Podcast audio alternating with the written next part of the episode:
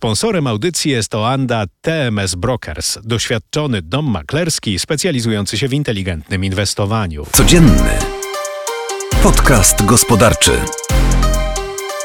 Zaprasza Wojciech Kowalik październiku mieliśmy w Polsce coś, co było najlepsze na świecie. To warszawska giełda skalą wzrostów przyćmiła wszystkie inne i ociera się o rekord wszechczasów. Co napędziło tak dobre nastroje na GPW? Polityka. Dlaczego? Jak wyglądamy w porównaniu z innymi i od czego będzie zależała przyszłość?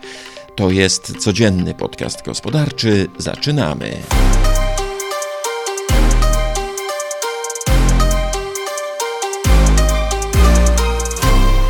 To w ogóle jest dobry rok dla warszawskiej giełdy. Jej szeroki indeks WIG wzrósł w tym czasie o 40%.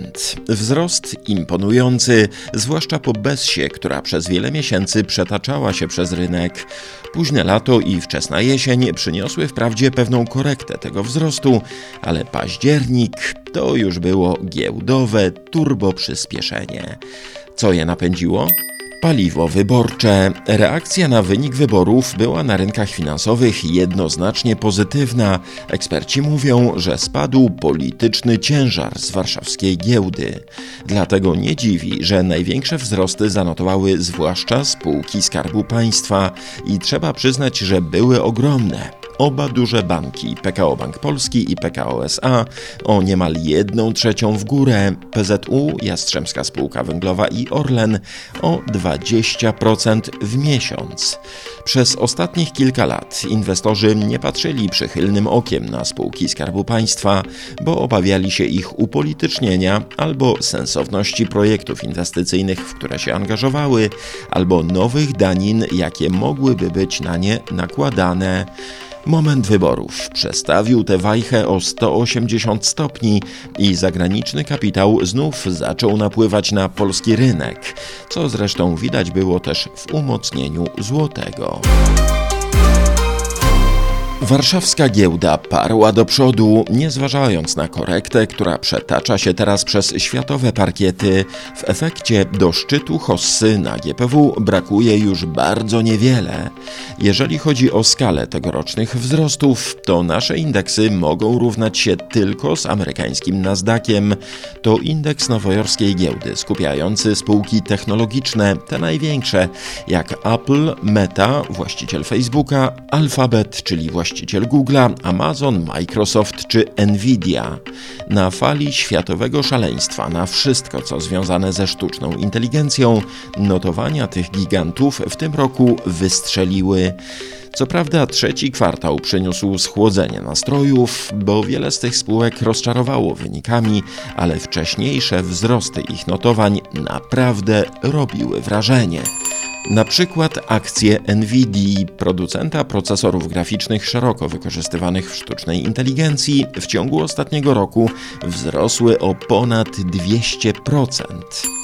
Ale wracamy do porównań naszej giełdy z innymi. Indeksy w Paryżu czy we Frankfurcie w porównaniu do tego z Warszawy wypadły blado i zaliczyły w ostatnim czasie symboliczne wzrosty rzędu kilku procent, a nasz WIG20 15% w górę w ciągu ostatniego miesiąca. Co ciekawe, te wzrosty trwają w momencie, w którym gospodarka na razie niemrawo próbuje wyjść z dołka, w jaki wpadła w pierwszej połowie tego roku. Giełdowym indeksom pomagają jednak stopy procentowe, koniec ich podwyżek w jednych, a początek obniżek w innych gospodarkach świata to dla giełd bardzo dobre informacje. Dlaczego? Bo kiedy stopy procentowe rosną, inwestorzy przenoszą swoje pieniądze do lepiej oprocentowanych wtedy bezpieczniejszych aktywów w obligacje albo waluty.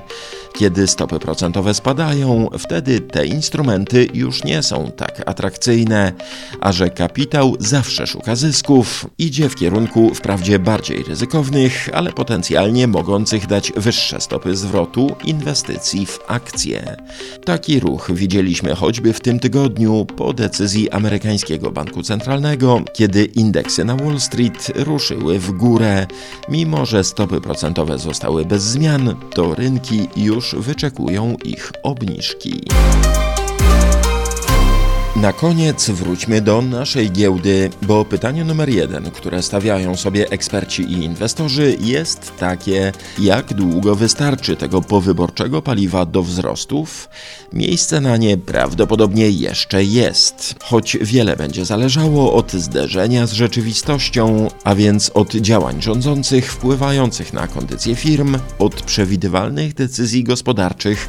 Swoje robi też perspektywa odblokowania pieniędzy z kraju Krajowego Planu Odbudowy, co będzie stymulowało gospodarkę. W każdym razie już dawno nie widzieliśmy tak mocnego i szybkiego wpływu polityki na barometr gospodarki, jakim jest giełda. Podcast przygotował i przedstawił Wojciech Kowalik. Do usłyszenia.